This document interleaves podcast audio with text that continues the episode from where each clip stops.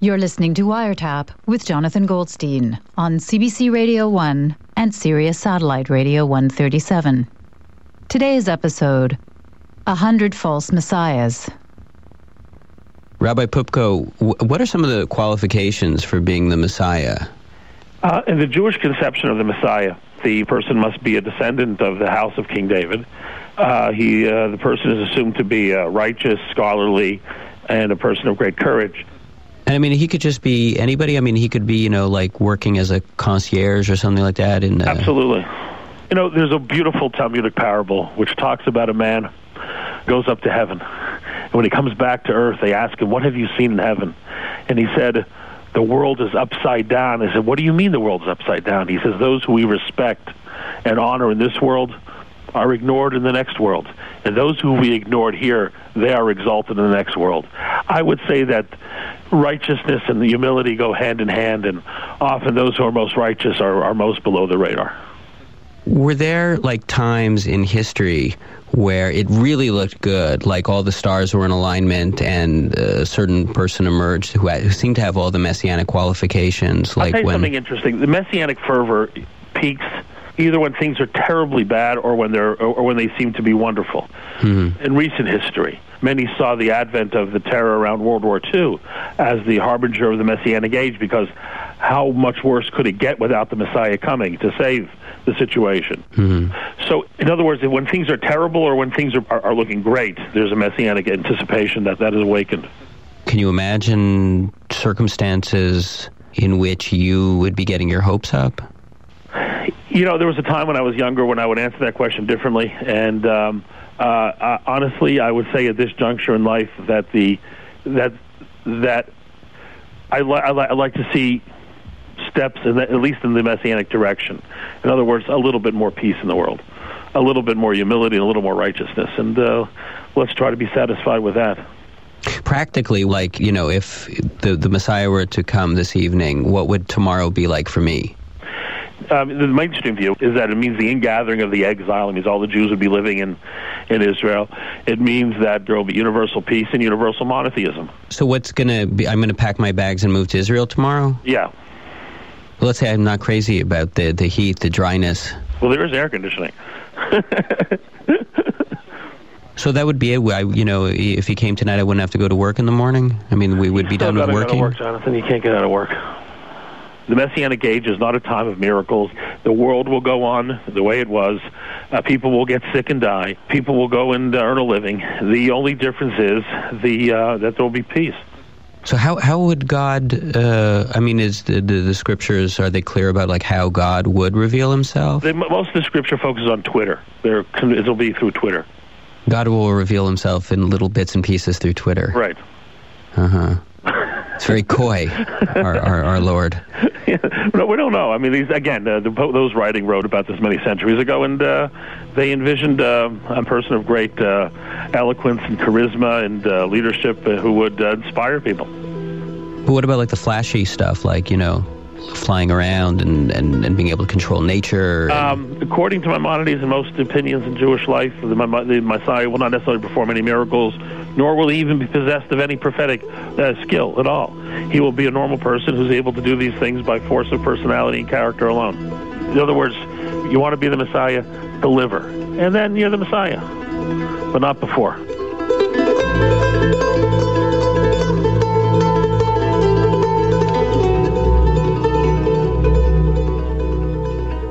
Back in the days of King Herod the Great, there was a baby born whose very first word was infinity. The baby's name was Hobart, and he possessed the unearthly ability to stare directly into your eyes and say the word over and over, as though seeing right through you, to some deeper mystery. The baby was held by many prominent rabbis who gazed upon his face as though staring into the abyss. The things that baby must know, they walked away saying. But by the time Hobart grew to young adulthood, it became clear he might not actually know very much at all. In school, whenever he was called upon to answer a question, he would become tongue tied and flustered. Hobart would look back on those early baby days as the pinnacle of his career.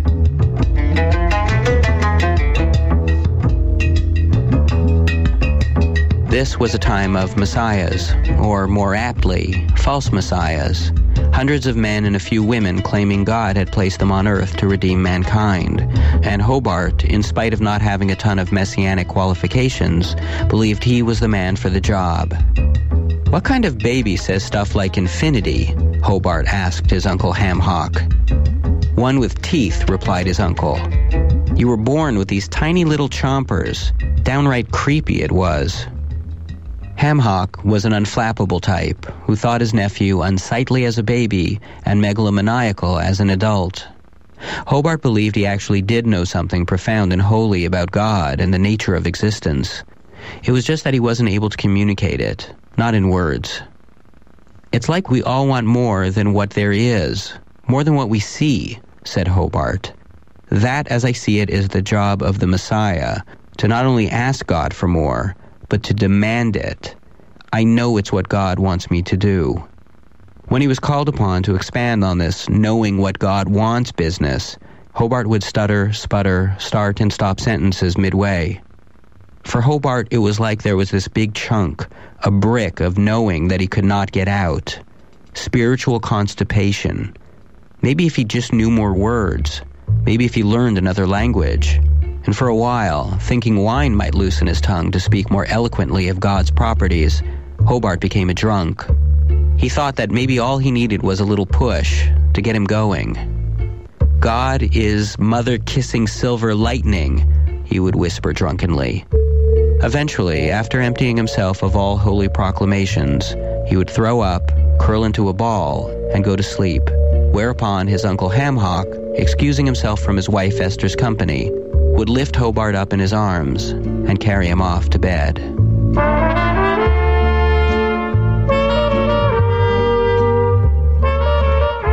As time passed, Hobart began to realize he needed more confreres than just ham hock, and so he took to hanging out with a crowd of false messiahs. Men like himself who believed they were sent to Earth to save mankind.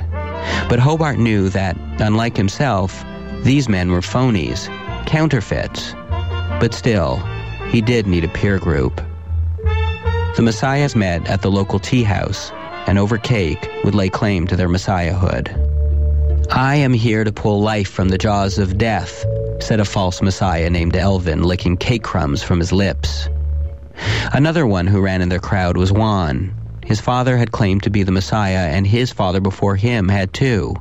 Juan felt that messiahhood was his birthright, a family business, Hobart had once gone over to dinner at Juan's house, and it was impossible to get a word in edgewise. All three generations would not say or ask anything, so much as they would decree it. I command thee to pass thy holy Redeemer on earth a dinner roll. By the time you were finished eating, your ears were ringing, and your stomach was quite upset. Still, Hobart admired the emphaticness with which the other loud messiahs made their claims. They spoke the way he imagined prophets spoke. He was envious of the other messiahs who were unafraid of embarrassing their families. Hobart's family ran a profitable smoked camel fat business, and he'd been warned not to taint the brand with public shenanigans. It was bad enough that, because of how queasy greasy camel meat made him, he was unable to offer his father, uncle, and brothers much production help. The very least he felt he could do was keep his savouring on the down low.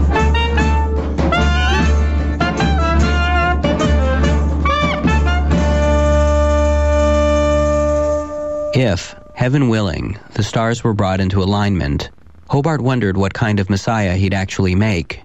He wanted to be affable, but not too chummy, commanding, but in a quiet sort of way. He wanted to be the kind of Messiah who didn't get all high and mighty, all make me a sandwich because I'm the Messiah, all riding on a lion with a seven headed dragon in his jaws like the prophecies foretold. Prophecies or not, that kind of ostentation simply wasn't him. No, better to lay back and play it coy. Hobart decided one had to be careful not to proclaim oneself the Messiah too early on. It would be like screaming bingo, and then realizing you're still a few letters short.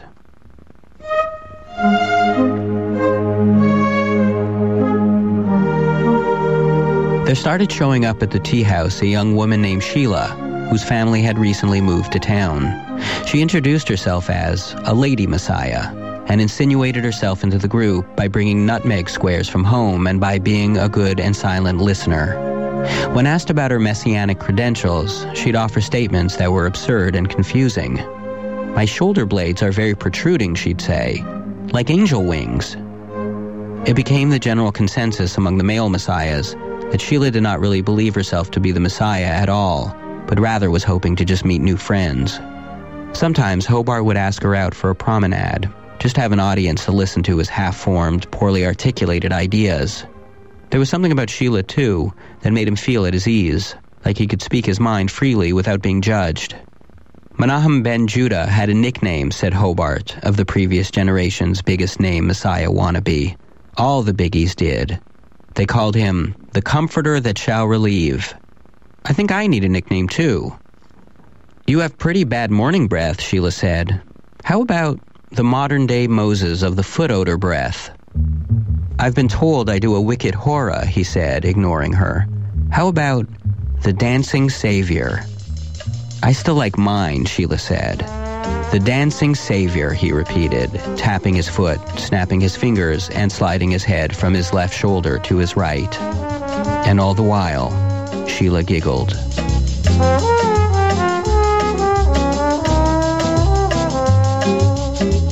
One afternoon, Hobart said to Ham Hock, Doesn't it just not make sense somehow that this, this world of the senses, is all there is?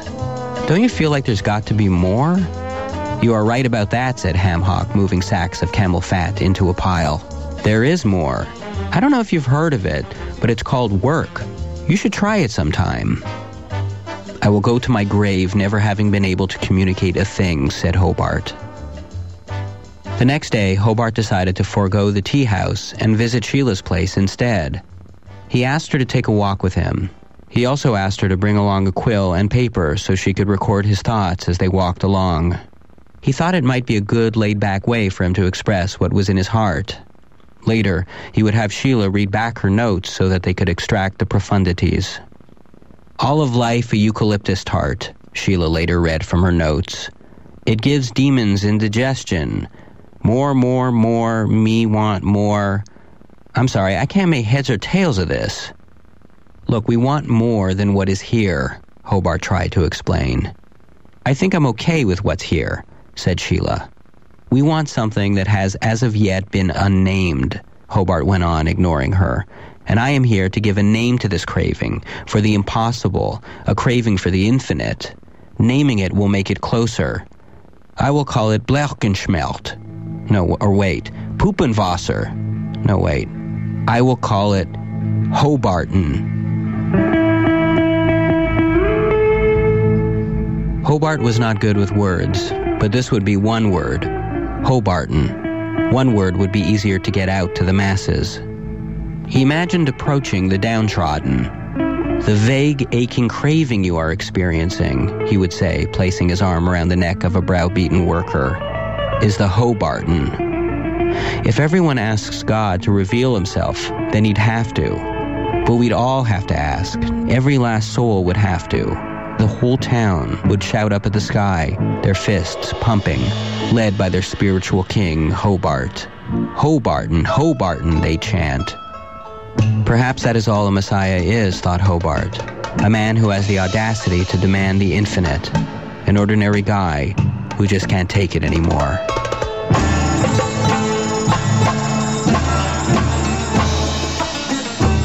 Later that day, Hobart explained his theory of instant revelation to Ham Hock as Hobart's Aunt Esther prepared them dinner.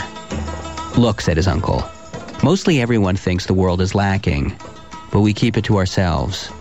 We all know that everything we utter is in some way untrue. Even as the words are escaping our lips, we know we should be calling them back. To be alive is to be a hypocrite. Yet to think on this all the time is to go mad, or at least to stutter. This is the job of the Messiah, said Hobart, to stutter on behalf of humanity. Let me explain to you Hobarton. I know all about Hobarton, interrupted Ham Hock, but the magic word isn't Hobarton. It's love. Hobart looked Ham Hock up and down. He knew his uncle to be a great many things sarcastic, impatient, insulting, occasionally profound, but corny he was not. Love? Hobart was taken aback. What are you talking about? asked Hobart. When someone loves you, then there is more, said Ham-Hock. They see you as being as unique as you see yourself in your own private thoughts. The closest you will ever come to being a big man will be in the heart of the person who loves you. The whole world will never fall to your feet, dying to hear the nonsense you have to say. But if you're lucky, one person might. Hobart looked over at Ham-Hock's wife, his Aunt Esther, as she peeled potatoes for dinner.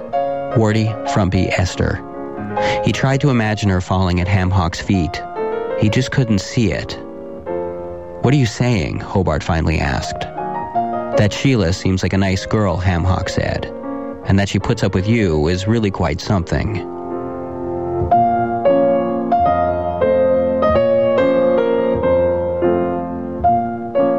In the weeks that followed, Hobart thought about his uncle's words often.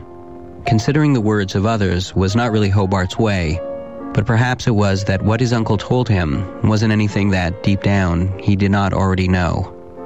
He wasn't making much progress on the savioring front, and he really did feel pretty good when he was around Sheila, and so Hobart began to court her in earnest. He showed up at her home with flowers and baby alligators, anything to amuse her. Most radically for Hobart, he tried to avoid doing all the talking, and for the very first time, he even asked her about herself. Among other things, he learned she was the youngest of four sisters, a very good dancer, and so afraid of being bored that she sometimes kept a small pebble in her sandals so that taking walks by herself would be made more interesting by foot pain. He also learned she was allergic to camel fat. He liked that.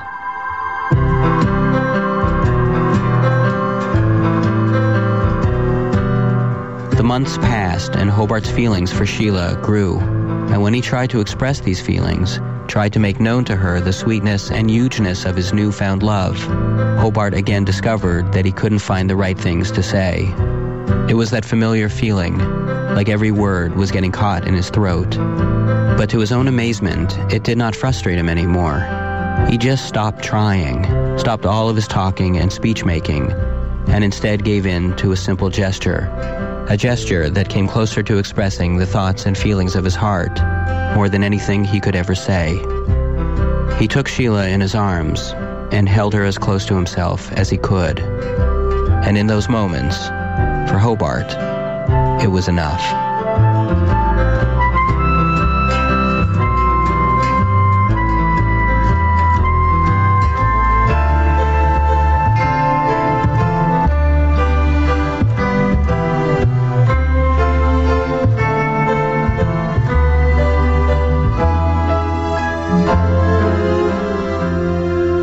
You the story of when I met a guy who may have been the Messiah? No, no, you haven't. I'm. It was kind of a powerful experience I had this one time. I'm, I'm a little surprised, I must say. I don't, I don't necessarily think of you as uh, being someone who thinks that they met the Messiah, like being that kind of guy. I think it's a testament to what kind of guy I am that I didn't quit my job and put on a pair of purple flip flops and join a cult and start following this guy around. I mean, I met him Okay, so explain to me. So, w- w- what were the circumstances in which you met this would-be Messiah? Well, it's going to sound a little peculiar in the retelling, but I was actually putting on skis in a ski lodge. I look over at this guy wearing a white flowing robe with long angelic hair. He was wearing a white robe? Maybe it was a white ski suit. I don't know. Uh-huh. It was robe-like. Okay. I just remember distinctly thinking at the time, after I left and I was out doing my business, I thought to myself, wow, that guy was kind of like the Messiah. Wow. With the right brand rollout, I think we could have reached a multinational audience and he could have delivered the message. Wait, what are you talking about? You thought this guy. I mean, you thought like you were in the presence of a, of a possible Messiah? Exactly. No, but that's thinking- not what you're you're saying. That you you think you could have marketed this guy as a Messiah? I, I don't see what the difference is. I mean, if an actual Messiah comes, the Messiah, a Messiah, a guy who could have been the Messiah, it's not like his message is going to automatically, magically come across. And- just like any other product. You got to tell people what to think. But this is the Messiah you're talking about. If I was going to introduce someone as big as the Messiah, the whole thing would be done in like a massive coliseum with lighting, so you have the halo effect, like maybe a shaft of light down from the heavens. Wait, hang on a second. The guy's the Messiah. I mean, he doesn't need stagecraft. First of all, audiences today are conditioned from special effects in movies to see dinosaurs rise from the dead and all kinds of stuff happen. Spaceships blow up the White House. I mean, I don't know if you've ever been to Las Vegas, but there's some magic shows that are unbelievable. Okay, so so what would you, what would you propose? You know, bringing all of your uh, marketing savvy to bear as being the, the you know the proper way to, to, to launch the Messiah. I would do it the same way when you go to a massive concert. Mm-hmm. They don't just walk out on stage, tune up, plug in their patch cords, and start playing. The build up is part of the excitement. So you have their anxiety and their fear and their excitement builds and builds and builds and builds, and suddenly, by the time they open the curtains, it's like they're ready to rip out their seats and rip out their own hair. That's what I'm talking about. I'm talking about a proper show. Okay. Well, don't you think that showing up on Earth and bringing, you know, world peace, that would be enough? Peace is about the least exciting thing you could possibly do as a Messiah. I mean, it's, it's important. Don't get me wrong. I like peace as much as the next right. guy, but peace is what? Chirping birds and some crickets and some butterflies? I mean, get out of here. Who's even going to notice? With all due respect, you're just making yourself sound ignorant. I mean, I, if you really want to make a splash, you got to come in with something like a massive, massive explosion, only an explosion of peace. That's why I'm thinking like you'd want to have something on the scale of maybe you blow up the moon or something like that. And you have a huge light show in the sky. what are you laughing about? Uh, you, you're, you're suggesting that, that, that to kind of celebrate the Messiah's arrival, you would you would blow up the moon. You know, you better watch the laughter, son. You're going to get smited. I'm talking about something to get people's attention. What is the moon? Well, what, what could possibly get people's attention more than the arrival of the Messiah? Blowing up the moon. What are you so jaded? You don't think blowing up the moon is going to get people's attention? I know what audiences want, and believe me, if you said on like Tuesday night at eight o'clock I'm blowing up the moon, you would have a massive, massive tuned-in audience. And you don't think that the Messiah showing up to Earth would be enough? The re- know, the revelation of the Messiah, you know, I the golden age. It's absolutely illuminating something. the divine within everyone. It's definitely something. But you ride down, like, say, a nine mile long Cadillac made of gold into the ocean. You blow up the moon, and then you get all the fish tap dancing. And then, believe me, at that point, it's called making an entrance. Then you get people's attention. Mm-hmm. If you just showed up in the middle of Times Square in your socks and underwear and said, I'm the Messiah, and even if you were, people would walk right past you. Believe me. They mm-hmm. might throw a coin at your cup or something, but believe me, no one's going to pay attention point is, you'd want to put together one of these super groups, like a Broadway revue. You know, in the end of the show when they all come out on stage and sing one song together. I think when the Messiah comes here, the story goes that he's supposed to bring back the dead, right? Mm-hmm. and picture that. Wait, picture you... a stage with Julius Caesar and Socrates and Abe Lincoln and Dwight Eisenhower, all of them on stage with you two singing like, you know, We Shall Overcome. You know, and you, you bring back all these dead people like Frank Sinatra and Liza Minnelli. Wait a second. First of all, well, first of all, Liza Minnelli's not even dead. The point and, is you'd have no, a super group. Uh-huh. Then, yeah. after these people have gotten their money's worth and had their chicken dinner and their mm-hmm. full night of entertainment, then that's when the stage opens up, risers come up, smoke machine fog. Okay, now you don't think all of that might be a little bit, I don't know, beneath the dignity of a Messiah? I think a Messiah would understand the value and importance of such things. And I'm not saying that I'm important in any way, but I think a Messiah would need someone to handle their media appearances. They need them to book them onto the right shows. Someone, someone like you, you're saying. Someone along these lines who's going to do a media calendar so they can have a proper cadence for the rollout. So okay, so fine. So once he makes his big splashy appearance, then the, what would come next? maybe some sightings in People Us. Mm-hmm. Was that the Messiah seen, having an intimate dinner at the Ivy with Angelina Jolie? You slowly tease in. He goes from being just a handsome stranger to maybe like M. You give him a surname that just suggests who he is, so people are like. Wait, did you say M? I'm just thinking off the top of my head. Like, like the initial M for Messiah. Yeah. Yeah, but this this isn't a new Batman movie coming out. I mean, we'd be. That's talk- where you're dead wrong. I would say this is Batman. I'd say for opening night, you want to be able to project that single iconic image in the sky on the tracer lights like a bat, and sooner or later you would have pajamas with this icon all over it M? that you could sell in stores nationwide. And you'd make hundreds of millions of dollars just in licensed I mean, goods. I mean, don't don't you think this sounds? I don't know, like a little like a little chintzy. You don't get it. You would do it by scotch taping a flyer to a telephone pole near your house, which you wrote in magic marker, I... and you hope that some people showed up to your garage sale. That is not the way to roll out a Messiah's return. This has got to be done right or not at all you you just have such a tiny view of the world that you that, think. No, that's not. That's it's the opposite. Let me explain to you what we're talking about here. We're talking about the Messiah, right? And you yeah, want to handle but... this like roommate wanted on some posting with little rip-off tabs that you hang in the laundromat. I mean, do you want to play in the big leagues or not? This this is not small potatoes. We're talking about the biggest possible announcement you could make, a game-changing night. Now you tell me, is that best handled with fireworks and a massive pneumatic stage with fog machines and smoke and lights and the whole thing? And, and what, what's your idea of an ideal launch? That you would serve cupcakes and juice and I mean, I'm not... your microphone be feeding back, and halfway through they'd be checking their watches and they'd wish the Messiah hadn't come. They'd wish they'd stayed home and watched that night's TV show. Well, what a terrible thing to say. No, you that... just don't get it. If the Messiah comes, I hope you don't get a chance to get your grubby little hands on it and ruin it for everyone, ruin it for all humanity,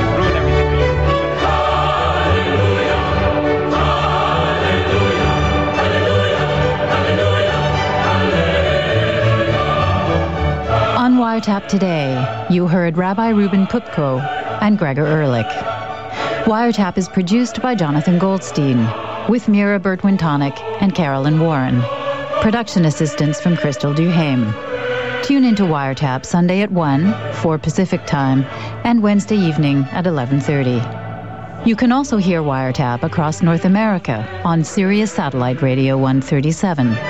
Reach us through our website at cbc.ca slash wiretap where you can download the latest Wiretap ringtone. What could possibly get people's attention more than the arrival of the Messiah? Blowing up the moon. Announce your loyal listenership and hatred of the moon with every ring of your phone.